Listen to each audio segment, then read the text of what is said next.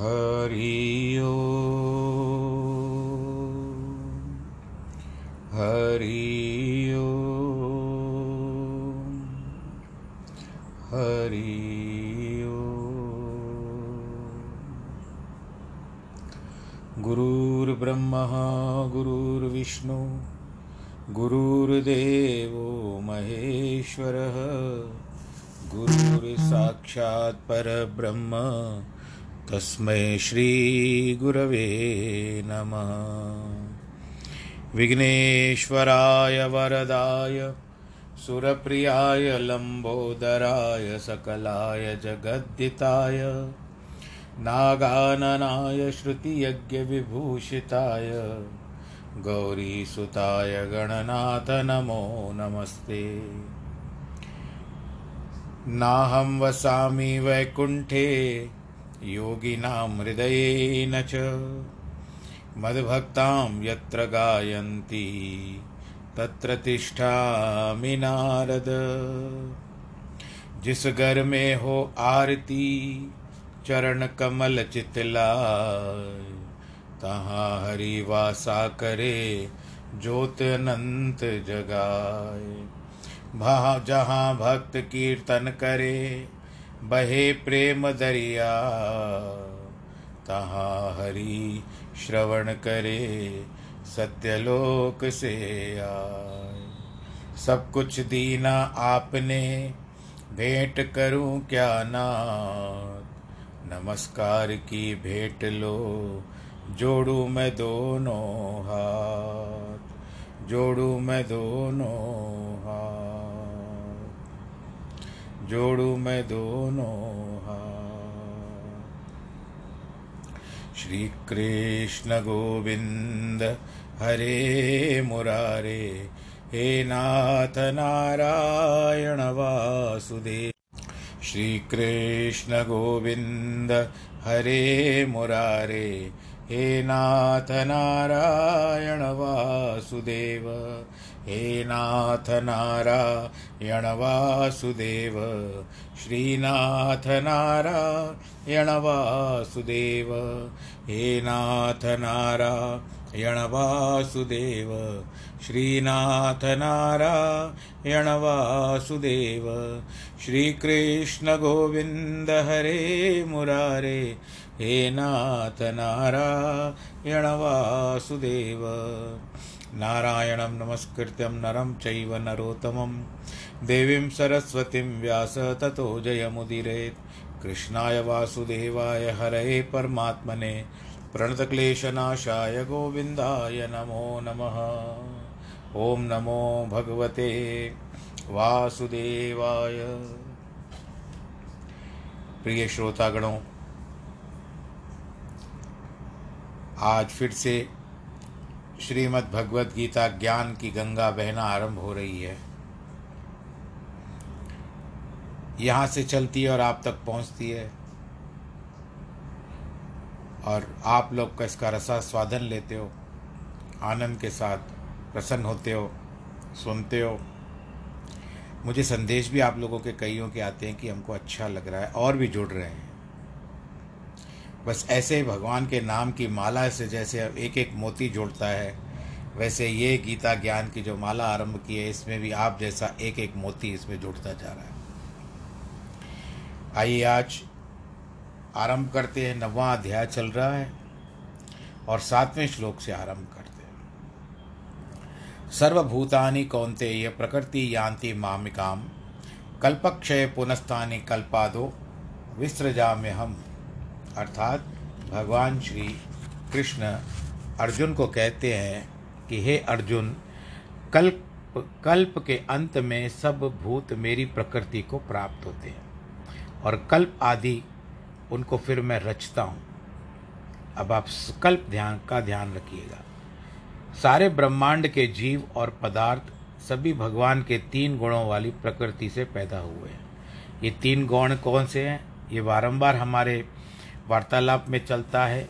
एक सतोगुण है, एक रजोगुण है तथा एक तमोगुण है। कई लोग आप लोग तपोगुण समझते हो, पर वो तपोगुण नहीं है, वो तमोगुण है। तम का अर्थ तम, जैसे तम तम तम यानी अक्षर पहले हो गया त, फिर हो गया म, तो त म, तो तमोगुण है। कल्प समाप्त होने पर अर्थात सृष्टि के अंतकाल में सभी उसी प्रकृति में लीन हो जाते हैं। फिर जब एक नया कल्प आरंभ होता है तब सभी को भगवान अपनी इच्छा से उत्पन्न करते हैं और उस समय कहते हैं एको हम बहुश्याम, मैं एक हूँ, अब कई स्वरूप धारण कर लूँ।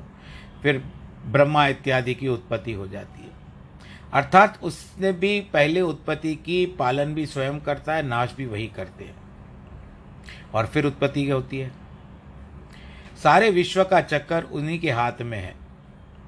दृष्टांतों और प्रमाणों में से तो यही कहा जाता है कि सारा कार्य उनकी माया करती है, किंतु माया तो स्वयं जड़ है। जड़ वस्तु में उत्पत्ति की शक्ति नहीं होती, किंतु भगवान से चेतन शक्ति प्राप्त करके सभी कार्य करती है। योनियाँ चार प्रकार की होती है।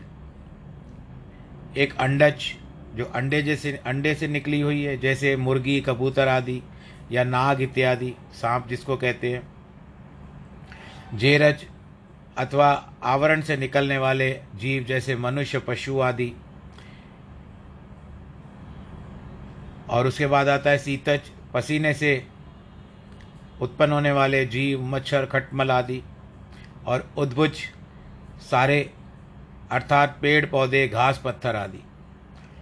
उद्भिज योनियों को बाहर से जड़ माना जाता है, क्योंकि मनुष्य, पशुओं, पक्षियों, अन्य योनियों की अपेक्षा वे वस्तुएं जड़ दिखाई देती हैं। यद्यपि वे उत्पन्न होती हैं, बढ़ती है और वो भी नष्ट होती है। पत्थर और पहाड़ भी सर्वदा जड़ नहीं है, क्योंकि वे भी बढ़ते हैं।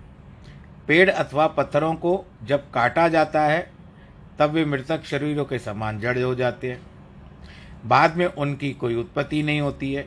किंतु पेड़ की जड़ यदि स्थिर होती है तो उसमें से फिर से पेड़ निकलता है।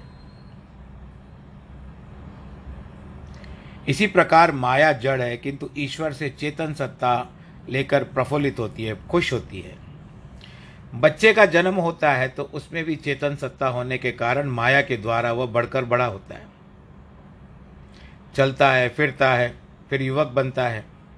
यदि वह चेतन सत्ता चली जाती है तो माया कुछ नहीं कर सकती, वह एक मिट्टी का ढेला बनकर गिर पड़ेगा। जब साहब में गुरुजी ने कहा है, रंगी रंगी बाती कर कर जिनकी माया जिन उपाई, कर कर वेखे कीता अपना जीव तिसकी वडियाई। एक मोर्ख के पंख में कितनी सुंदरता है, मोर के पंख में। अंदर कौन बैठकर ये मन को मोहित करने वाले रंग बिरंगी पंख, इनको रंगों से सजाता है, कौन है? जिस तरह से एक भजन जैसे गीत है, सबको नाच नचाता फिर भी नजर नहीं वो आता, ऐसे दुनिया को बनाने वाला कौन है? सुंदर सुंदर जीव देखते हैं हम, रंग बिरंगे फूल देखते हैं। चलो फूलों को देखना तो अलग बात हो जाती है, लेकिन उसमें सुगंध कौन भरता है वो बताइए। कैसे कैसे हीरे जवाहरात परमात्मा ने बना दिए हैं। और ऐसे भी बताया जाता है कि उस समय जिस तरह से आज आप बिजली से आप अपने कार्य करते हो, उस समय बिजली कहाँ थी? उस समय तो सारे महल जो भी राजाओं के होते थे वे हीरे जवाहरातों की ही शक्ति से या रोशनी से चमकते थे। ये सब माया से पैदा हुए हैं, किंतु शक्ति परमात्मा की है। और दूसरा, मैं ये कहूँगा कि इसमें आपके कर्म की है। अगर आपके कर्म में हो तो ये आपके भाव में भी, आपके झोली में भी घिर सकते हैं।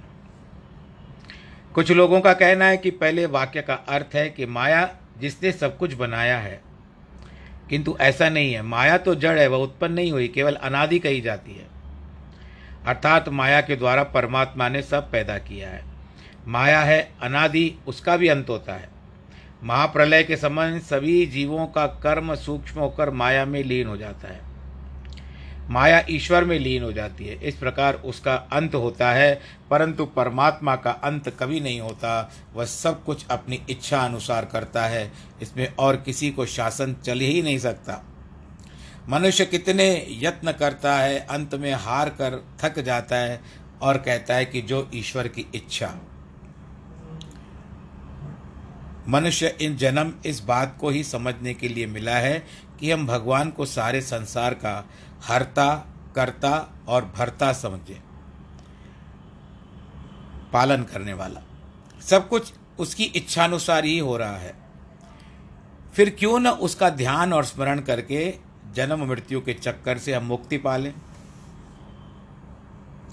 यह बात मनुष्य शरीर के सिवा किसी योनि को और हम समझा नहीं पाएंगे।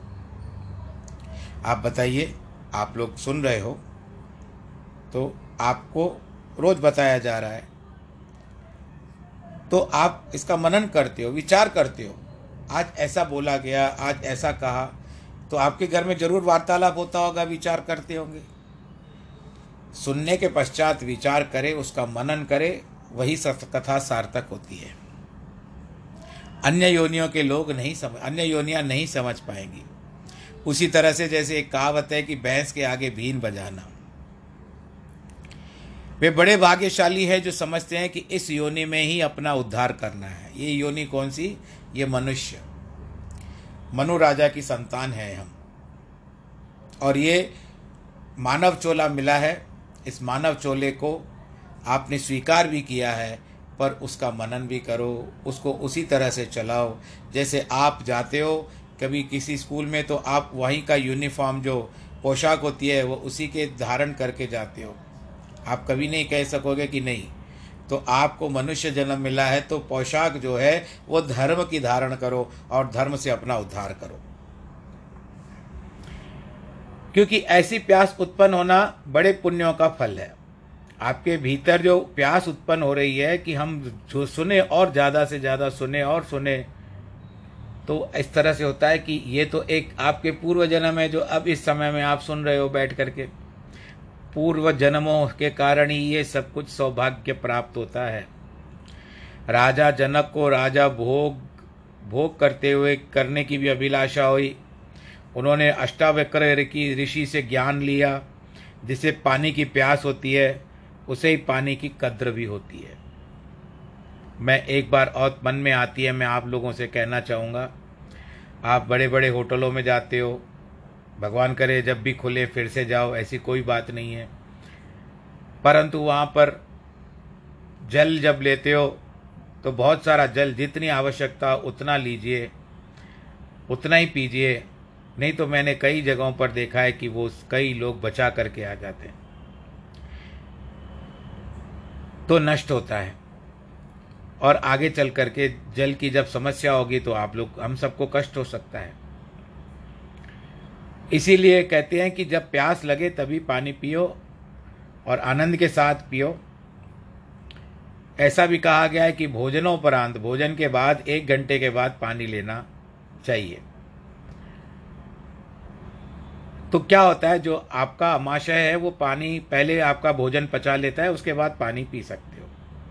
परंतु जैसे जैसे आपका अपना व्यवहार हो, मैं इसमें आपकी वा, वास्तविकता में प्रवेश नहीं करूँगा, व्यक्तिगत में आपके प्रवेश नहीं करूँगा। ये तो मन की बात थी, मैंने आपसे बता दी। इस प्रकार जिसे परमात्मा के मिलने की सच्ची प्यास है वह धन्य है, अन्यथा दूसरे मनुष्य मृतक के समान है। सुनने वाले ही सुनेंगे। मनुष्यों को सदैव चिंता रहती है कि ईश्वर कब मिलेगा और कैसे मिलेगा। वह चिंता ही उसे बीमार कर देती है। जीवन खाट है, सांसारिक दुख इस खाट की पतली पतली रस्सियां हैं। वे हर समय उस खाट पर लेटे रहते हैं और करवट बदलने में दुख उसे प्रीतम की याद दिलाते हैं, किंतु वह उन दुखों की परवाह नहीं करके हर्षित होता है कि प्रभु मुझे याद आ रहा है। ऐसे रस्सियों वाली खाट पर प्रेम का गद्दा बिछाना चाहिए, उस पर प्रभु आकर के सोए तो आनंद प्राप्त करें। कई लोग होते हैं कि मैंने भी सुना है कि कई लोग जब अपनी पूजा होती है ना, अपना पूजा स्थान छोटा छोटा, विश्वास जिनका होता होना चाहिए, तो वो क्या करते हैं, एक छोटा सा पंखा अपने पूजा के कमरे में भी लगवा देते हैं। और जब ग्रीष्म ऋतु आती है, गर्मी आती है, तो उस समय में क्या करते हैं, वे पंखा चलता ही रहता है। और कईयों को तो मैंने देखा है छोटी सी एसी भी लगा देते हैं कि मेरे ठाकुर जी को जैसे गर्मी ना गर्मी ना हो, और सर्दी के मौसम में उनको कंबल भी उड़ाते हैं। ये होती है भक्ति भाव। सेवा पूजा जो होती है उसमें आनंद जिसको प्राप्त होता है। और कई कई लोग बैठ के मैंने ऐसे भी देखा है कि वो रुई की बत्ती बनाते हैं कि ये जो हम बना रहे हैं ये हमारे ठाकुर में आरती के जलाने के लिए काम आएगी। बड़ी सुंदर सुंदर बत्तियां बनाते हैं। कई लोग ठाकुर जी के जो पोशाकें होती है उसको तैयार करते हैं। ये भी तो है। अर्थात ऐसे मनुष्य को रात दिन प्रभु के काम में और प्रभु की मिलने की प्यास रहनी चाहिए। इतना डूब जाओ कि तुम अपने आप को पूछो कि मैं डूबा था तो कब डूबा था। जैसे एक शराबी होता है, वो पी कर के सो जाता है तो सुबह को उठ कर के कहता है कि मैं गिरा कब था। सांसारिक प्रेमी भी रात दिन अपने प्रीतम के लिए तड़पते हैं, उसी का विचार करते हैं। यदि किसी का पुत्र विदेश में होता है और उसको उसी दिन पत्र नहीं आता है तो माता पिता की चिंता उसको उनकी चिंता हो जाती है कि अब तक पत्र नहीं आया। मगर परमात्मा के नहीं मिलने की हमें चिंता नहीं होती। नहीं मिला तो नहीं मिला, क्या हुआ। जिसने हमें पैदा किया, पालन पोषण किया, इतने सुख प्रदान किए, अमूल्य शरीर दिया, उससे मिलने से हमको जरा भी चिंता नहीं है। मन में भाव नहीं आता भगवान जी को प्राप्त करने के लिए। हम इस जगत में एक दूसरे से मिलते हैं तो बाल बच्चों, धन पदार्थ, धंधा, व्यापार आदि का समाचार पूछते हैं, किंतु हमने उनसे यह नहीं कभी पूछा, भाई भगवान का भजन स्मरण भी आप करते हो। कोई कहता है तेरा धन कितना है, कोई कहता है तेरा पैसा कहाँ पर लगा हुआ है, कैसा व्यापार चल पा रहा है, और तेरी दुनिया का जंजाल कैसे है, और आज कोरोना कहाँ पर पहुँच गए हैं। कोई पूछता है तेरी संतान कितनी है, कोई ऐसा नहीं पूछता प्रभु से प्यार कितना है। और यदि कहो भगवान का नाम लो तो कहेंगे छोड़ो कल की बातें, कल की बात पुरानी, तो वो भगवान जी का नाम को कल में डाल देते हैं। वर्तमान में इतने प्रसन्न रहते हैं कि उनको आने वाले का कल का पता नहीं होता। जब कल उसी को अर्थी पे जिस अर्थ के पीछे भाग रहे हैं, वो अर्थ का मतलब होता है धन कमाना, तो उसके पीछे भाग रहे हैं, वो अर्थ में एक मात्रा लग जाएगी। हिंदी में हम लोग सोचते हैं तो उस अर्थ में जो मात्रा लगेगी ई की, वो अर्थ उसका अर्थी बन जाएगा, वही अर्थ उसके अर्थी में भी काम आएगा। तो वर्तमान में जो भी करना है वर्तमान में ही कर लो, विचार कर लो। जिसके हृदय में तड़प है अवश्य पूर्ण महात्मा को ढूंढकर उससे उपदेश लो, नाम की कमाई लो और अपने ध्येय को सिद्ध करो। सच्चे महात्मा जब अधिकारी जिज्ञासु देखते हैं तब उनके आगे आज्ञा रूपी अमूल्य पदार्थ खोल कर रख देते हैं। कबीर रत्ना रत्ना केरी खोतली पारखू आगे खोल, जब मिलेंगे पारखू लेंगे महंगे मोल। जौहरी अथवा व्यापारी भी ग्राहक की इच्छा और उसकी हस्ती के अनुसार अपना माल उनको दिखाता है। आज लोग जैसे आप किसी भी दुकान पे चले जाओ तो आप बताओगे भाई, तो पूछेगा बहन जी या भाई साहब आपको कोई किस रेंज में दिखाना है। वो आपसे पहले आपका बजट पूछेगा, तो आप जब बताओगे कि हमारा रेंज, हमारी खरीदने की जो ताकत है हम इतना ही ले सकते हैं, तो आपको उसी विभाग में ले जाएगा, उसी सेक्शन में ले जाएगा। एक मामूली कपड़े के खरीदार के आगे कोई समझदार दुकान वाला भी कीम खाव लगाकर नहीं दिखलाएगा। मनुष्य योनि में चार वर्ण भगवान ने बनाए हैं, कर्मों के अनुसार उनको जन्म मिलता है, किंतु भगवान का भजन स्मरण चारों वर्णों में ही करने की आवश्यकता है। और इस कर्तव्य पालन में जरा भी अंतर नहीं है। गुरु गोविंद सिंह के प्रसिद्ध शिष्य कवि नंदलाल ने फारसी में एक अच्छा दोहा कहा है कि बुराई बदगी आवरद दर वजूद मरा, वह गर तू झुक जनी आमदन न भूद मरा। मैं केवल भक्ति के लिए ही इस संसार में आया हूँ, अन्यथा इस मनुष्य योनि में आने का मुझे कोई अभिप्राय था ही नहीं। विषय भोग शरीर के तो सुख हैं, अन्य सभी योनियों में मिलते हैं, किंतु यह योनि केवल भगवान की भक्ति के लिए मिली है, जिसके हाथ में सारे ब्रह्मांड का राज्य है। एक यात्री किसी वन में गया तो राक्षसी रास्ता रोक राक्षस जी रा, एक राक्षसी उसका रास्ता रोक करके उसको पकड़ने के लिए आई। जैसे ही वह दौड़ा तो सामने उसे एक शेर दिखाई दिया। दूसरी ओर दौड़ा तो मस्त हाथी तेजी से उसकी ओर आया। तीसरी ओर गया तो एक कुआं दिखाई दिया। उसके तट पर एक पेड़ था जिसकी बड़ी डाली से वह लटक कर कुएं के लटक रहा था। उसने सोचा सिंह अथवा हाथी राक्षस कोई नहीं आ सकेगा, परंतु जैसे उसने देखा नीचे पांच मुख वाला सांप फण निकाल कर कुएँ में बैठा हुआ था। सोचा यदि कुएं में गिरूंगा तो डा सांप डस लेगा, बाहर निकलूंगा तो ये सब मुझे मार देंगे। तब उसे पेड़ की डाल को कसकर पकड़ लिया, किंतु शीघ्र ही देखा कि उस डाली को दो एक चूहा और चूहिया काट रहे हैं। बहुत दुख हुआ, किंतु माया में ऐसी रचना हुई। उस पेड़ की डाली से शहद का छत्ता था जिसे शहद टपर कर सीधे उसके मुख पे पड़ रहा था। इससे वो खो गया उसमें, उसी को खाने लगा बड़े आनंद के साथ। थकान भी थी, बेचारे को क्या करेगा, थका हुआ था, आनंद आ रहा था। और तब तक चूहों ने डाली काट दी और वो जा कर के गिरा, सर्प ने उसको डस लिया, उसकी मृत्यु हो गई। ये कथा थोड़े दिन पहले मैंने बताई थी, आज यहाँ पर आ गया है। यह संसार उसी वन के समान है, हम भटक रहे हैं। माया रूपी राक्षस विषय रूपी फांसी लेकर हमारे पीछे भाग रही है। दूसरी ओर अहंकार रूपी शेर है, तीसरी ओर कामना रूपी हाथी है, नीचे पांच मुखों वाला सांप है, मुख खोले बैठा हुआ है, और आयु रूपी डाली को तीन दिन और रात चूहे काट रहे हैं और गिराने की कोशिश करते हैं। किंतु विषय है सुख रूपी शहद में, हम शहद में इस हमको मोहित हो जाते हैं और सभी कष्टों को भूलकर हम उस मिठास के अंधे हो जाते हैं। अंतकाल में आकर हमें ख़त्म कर देता है और मनुष्य जीवन व्यर्थ हो जाता है। भगवान चाहते हैं क्यों न हम बचपन में उसी याद से अपना जीवन बिताएं, उसे ही सब कुछ सब आप करने वाले जानकर विषयों से ही बचकर जीवन को सफल करें। बचपन में कहाँ होते थे आपको, जब खेला कूदा करते थे कुछ नहीं होता था, बड़े आनंद के साथ, न खुशी न गम।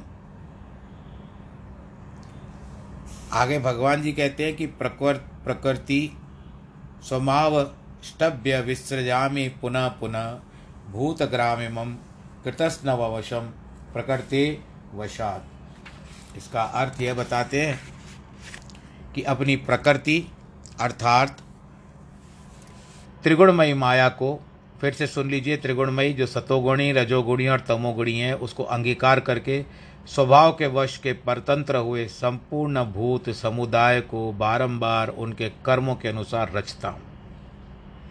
प्रकृति अथवा माया अनिर्वचनीय मानी गई है,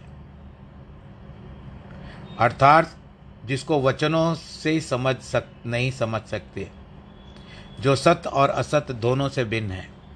सत्य वह वस्तु है जिसका कभी नाश नहीं होता और तीनों कालों में स्थिर रहती है। माया ज्ञान होने पर नष्ट हो जाती है, अतः वह सत्य नहीं है। उसको असत भी नहीं कह सकते क्योंकि उसके आवरण शक्ति है, पर्दा, जिसके कारण अज्ञान उत्पन्न होता है। वह प्रबल शक्ति है। वस्तु तो किसी काल में असत थी ही नहीं, किंतु माया भासती है और उसका चमत्कार हम देखते भी हैं। इसलिए उसे सत्य और असत में न रहकर अनिर्वचनीय माना गया है। उस माया के द्वारा पांच प्रकारों का क्लेश हृदय में उत्पन्न होता है। एक है अविद्या, एक है अस्मिता, एक राग द्वेष और अभिनिवेश। अविद्या का अर्थ है भूल, अर्थात सत्य को असत समझना। जैसे बाजीगर की सबसे बड़ी शक्ति है आवरण, अर्थात वह जो कुछ करता है दूसरों को पता नहीं चल पाता, जिस तरह से जादूगर भी होता है।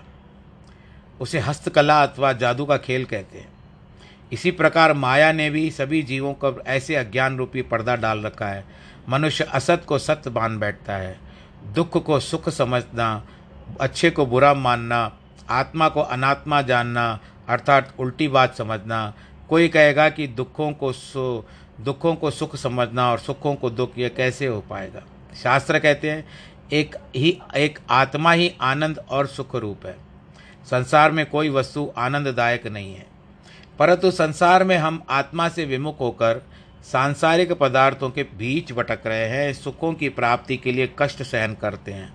प्रत्येक मनुष्य जानता है कि संसार के सभी पदार्थ नाशवान हैं, तभी हम उनके पीछे सारा समय गंवाते हैं। विषयों में भी सुख मिलने वाला नहीं है और क्षणभंगुर सुख है और वह भी नाशवान, अंत में दुख देने वाले हैं, किंतु हम उन भोगों को ही सुखदायी समझते हैं, उनके लिए प्रार्थनाएं और पूजाएं करते हैं, लेकिन अंत में हमको कभी कभी उन्हीं बातों से दुख प्राप्त होता है। सुख मांगे दुख आगे, आवे तो सुख मांगिया हम नहीं हमें नहीं भावे। लोग पुत्र संतान के लिए कितना यत्न करते हैं, लेकिन वही पुत्र बड़े होकर के जब अपने बड़ों को दुखी करते हैं और मन में उनके होने का पश्चाताप करते हैं। इस प्रकार विषय भोगों में जिस तुच्छ सुख का अनुभव होता है कि वह अंत में दुख, रोग, व्याकुल और निर्बलता का कारण बन जाता है। महात्मा और शास्त्रों ने इस तत्व का बोध कराया है। एक फेसबुक पर वीडियो आया था, मैं आपसे साझा करना चाहता हूँ, वो मुझे बहुत प्रभावित कर गया कि एक लड़की केमिस्ट की दुकान पर कुछ दवाइयाँ खरीद रही थी। गरीब लड़की के पास उतना पैसा नहीं था जितना वो दुकानदार मांग रहा था।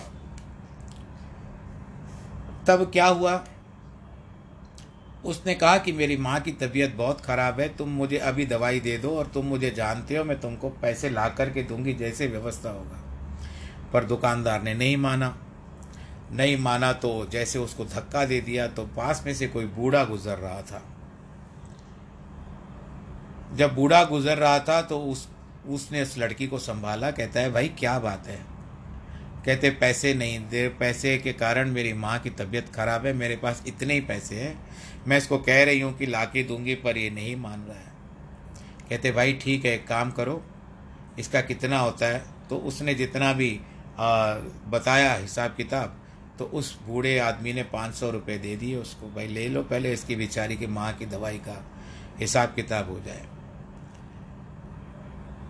तो दुकानदार समझता है भाई ये बूढ़ा, तुम कितने दिन तक लोगों का परोपकार करोगे। अब ये बूढ़ा व्यक्ति अपने घर में पहुंचता है, क्योंकि वो पाँच सौ रुपये उसके बेटे ने उनको दिए थे कुछ खर्च पाने के लिए। तो वो उनके ऊपर भड़क गया। बहू ने भी दो बातें और बना ली, जैसे एक आप इसको क्या कहते हैं कि सीरियस नहीं लीजिएगा आप इस बात को, कहानी है जो मैं आपके साथ साझा कर रहा हूँ। बहू ने बात दो बातें और लगा दी, जिसके कारण कहते हैं कि अब आप तैयारी कर लो, हम आपको नहीं झेल सकते, आपके रोज़ रोज़ के ये जो चोंचले, देखो बेटा कह रहा है चोंचले अपने बड़ों को, आपके रोज़ जो चोंचले बन गए हैं हम उनको नहीं संभाल सकते।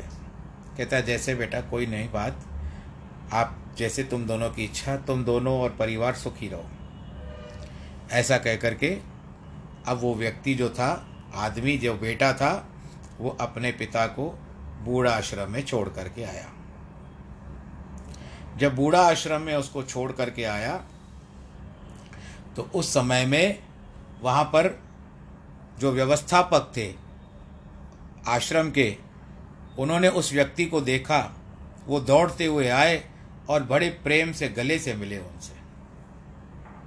ये बेटे ने देखा, परंतु बूढ़े बाप, और फिर वहाँ भीतर गए, भीतर जाने के बाद उनके मित्र बहुत सारे मिल गए वहाँ पर। तो ये तो वहाँ पर उनका मनोरंजन हो गया, बेटे ने सब कुछ देखा। ये देखने के पश्चात उस समय सब कुछ नहीं आया उसको याद, तो तब क्या किया, घर को लौट आया।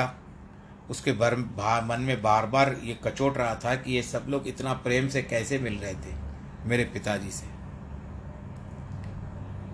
और इतने में लड़के का, उनके बच्चे का जन्मदिन आता है, तो कहती है सबको बुलाना, अभी पिताजी को छोड़ करके आए, उनको राम राम करके आए हो, सुन लीजिए, उनको राम राम करके आए हो, फिर बेटे को नहीं, उनको नहीं बुलाना, मैं उनकी छाया भी अपने बच्चे के ऊपर नहीं पड़ने दूँगी। हो गई बात। पर इसके मन में वो था कि मैं एक बार फिर से आश्रम में जाऊं और जाकर के पता तो करूं कि वहां पर पिताजी को इतनी ज़्यादा, वो क्या कहते हैं कि मान सम्मान कैसे मिला उसे। वो आश्रम में आया, जो व्यवस्थापक थे वहाँ वहीं से गुजर रहे थे। कहते कहो बेटा क्या बात है आज यहाँ से फिर से निकले? तो कहते हैं मैं आपसे दो मिनट बात करना चाहता हूँ। कहते क्या बात करना चाहते हो? कहते जिस दिन मैं मेरे पिताजी को लेकर के आया था उस समय में मैंने देखा कि आप बड़े प्रेम से उनसे मिले, दूर से उनको देखा और आप उनको बड़े प्रेम से मिले और प्रेम से मिलने के बाद आप उनको भीतर लेके गए। फिर उनके बहुत सारे मित्र भी बैठे हुए थे वो भी उनके साथ। तो क्या मेरे आप पिताजी को जानते हो? कहता बेटा ये बात ना पूछो तो ज़्यादा अच्छा है, तुम्हारे लिए अच्छा नहीं है। कहते ऐसे क्यों, आखिर क्या बात है? कहते बताऊंगा तो तुम्हारे पैरों के नीचे से ज़मीन निकल जाएगी। बोलो नारायण भगवान की जय। कहते नहीं नहीं फिर भी बताओ, मैं तैयार हूँ, मैं सुनने के लिए बेताब हूँ, आप मुझे कृपा करके बताइए। तब कहते हैं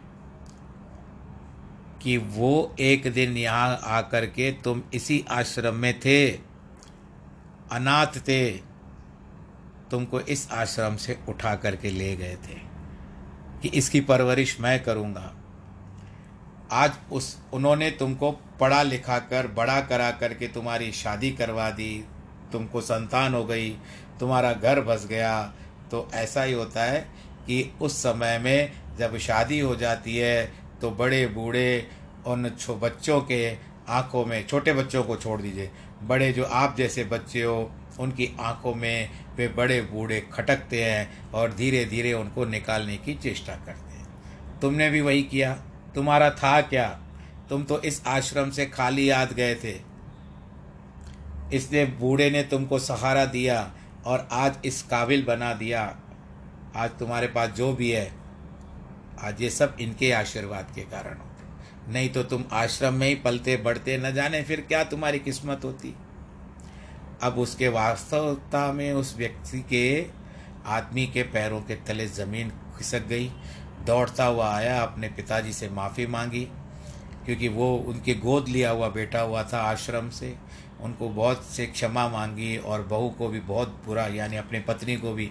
जब घर को लेकर के आए तो वो चढ़ गई, मैंने तो तुमको मना किया था। तो अपने पत्नी को भी बहुत डांटा। कहते इन्हीं के कारण आज जो भी सुख है तुम इन्हीं के कारण हो, हम दोनों इन्हीं के कारण हैं। तो ये आप लोग अपने, ये एक कहानी के हिसाब से ही समझिएगा। आप अपने परिवार को, कहीं भगवान न करे ऐसा आपका परिवार हो, लेकिन कहीं पर अपने परिवार को यहाँ पर जोड़िएगा मत, क्योंकि ये सब माया का एक चक्कर है। तो इसके लिए कहते हैं कि दुखी कर देते हैं, पश्चाताप करते हैं। मेरे मन में भी ये थोड़ा सा भाव आ गया तो मैंने आप लोगों के साथ साझा कर दिया। इसी प्रकार विषय भोगों से जिस तुच्छ सुख को अनुभव होता है वह भी अंत में दुखी, रोग, व्याकुल और निर्बलता का कारण बनता है। महात्मा और शास्त्र, शास्त्रों ने हमको सारा बोध करवा भी दिया है, फिर भी नहीं मानते हम लोग। माया का दूसरा क्लेश है अविद्या, दूसरी अस्मिता, दूसरा क्लेश है अस्मिता, जिसको सूक्ष्म अहंकार भी कहा जाता है। प्रत्येक के हृदय में भरा पड़ा है। यदि एक लोहे का गोला अग्नि में डाला जाएगा तो तुरंत ही उससे अग्नि का प्रभाव होगा और वह अग्नि रूपी में बाहर आएगा, जलते हुए अंगारे के समान दिखाई देगा। उस समय लोहा नहीं किंतु आग का गोला हो जाएगा, क्योंकि उसमें अणु अणु में आग ने प्रवेश कर लिया है। इस प्रकार सूक्ष्म अहंकार हमारे अंग अंग में भरा हुआ है। हम आग के गोले बन चुके, अहंकार के गोले बन चुके हैं, अहंकार के पुतले बन चुके हैं। पल पर में उमड़ता है, प्राण चले जाने के बाद जीव के साथ हो जाता है, दूसरे जन्म को भी खराब करता है। यद्यपि वह सब कुछ करने कराने एक परमात्मा है, किंतु अहंकार के कारण हम समझते हैं कि हम सब कुछ हम ही कर रहे हैं। करवाता वहाँ से है, आता वहाँ से है, परंतु करते हम हैं और कहते हैं हमने किया। तीसरा क्लेश माया का है राग, अर्थात विषय और सांसारिक पदार्थों से प्यार का ममता। परमात्मा और सतगुरु के प्यार की सुखदायी सच्चा प्रेम है, शेष सभी प्यार राग कहा जाता है। परमात्मा अथवा सतगुरु के प्यार का अनुराग कहा जाता है। जो शक्ति हमें परमात्मा से अनुराग करने के लिए मिली थी हम उसको सांसारिक पदार्थों के अनुराग में लगा देते हैं। चौथा क्लेश माया का है द्वेष। सांसारिक पदार्थ में द्वेष न करके हम सच्ची शिक्षा देने वालों से द्वेष करते हैं। अपने दोषों को न देखकर दूसरों की निंदा करते हैं अथवा अच्छी शिक्षा मिलने पर उनसे लड़ते हैं। पांचा पांचवा क्लेश माया का है अभिनिवेश यानी हट करना, जिद करना। वह भी माया की बड़ी शक्ति है। हम इस बात में हट करते हैं और उस पर कायम रहने का प्रयास करते हैं। अपनी गलत बातों को ठीक सिद्ध करने के लिए अनेक प्रकार के प्रयत्न करते हैं। पांच क्लेश माया अथवा प्रकृति की पांच बड़ी शक्तियां हैं। ये सब कुछ प्रभु प्यारों के अलावा किसी के कम किसी से ज़्यादा ही रहती है। बाजीगर की माया भी इसी तरह हम जानते हैं कि वह केवल हाथों की चालाकी है, किंतु हमारी समझ में नहीं आती और हम बड़ी ताली बजा करके उसका स्वागत करते हैं। यदि एक बार भी उसका पता चल जाए तो वह साधारण सी बात ही मानी जाएगी। बस अरे ऐसे ही, बस ऐसे मुख से निकल जाता है।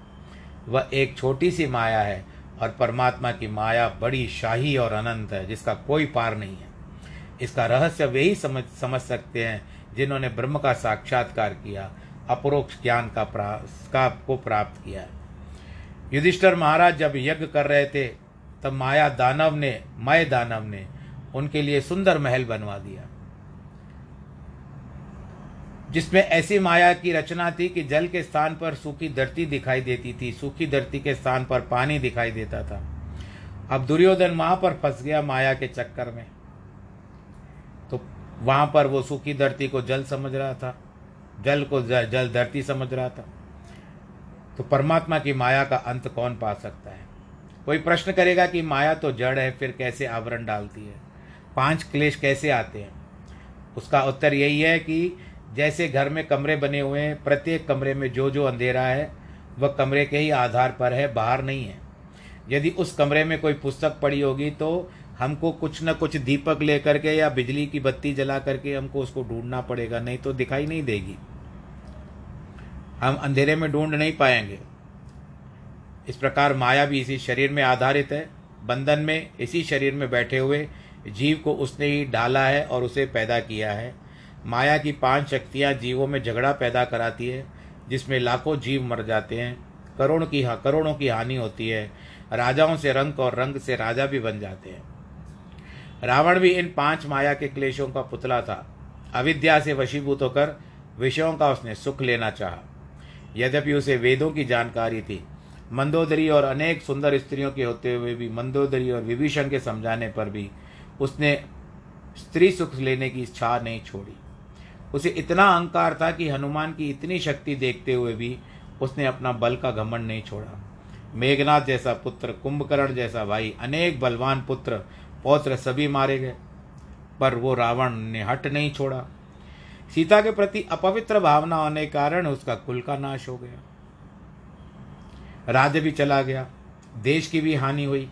अपने जीवन की परवाह न करके झूठ पर खड़ा रहा, डटा रहा।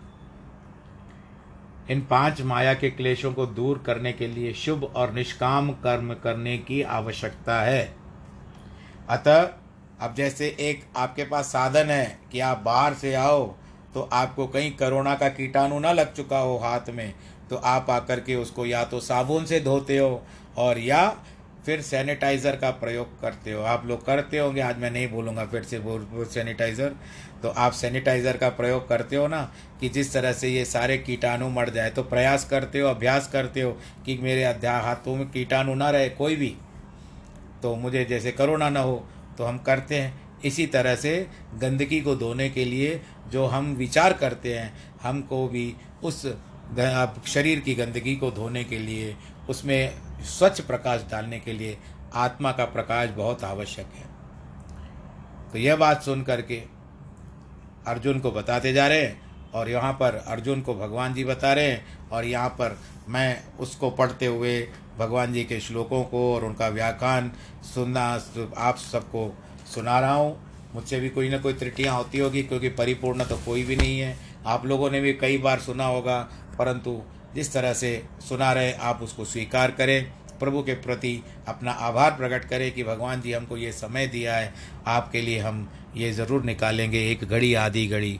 तो बस आप सदा खुश रहें, अपने परिवारों के साथ खुश रहें और अपना भी ख्याल रखें। जिनका वैवाहिक जिनकी वैवाहिक वर्षगांठ है अथवा जन्मदिन है, उनको बहुत बहुत बधाई।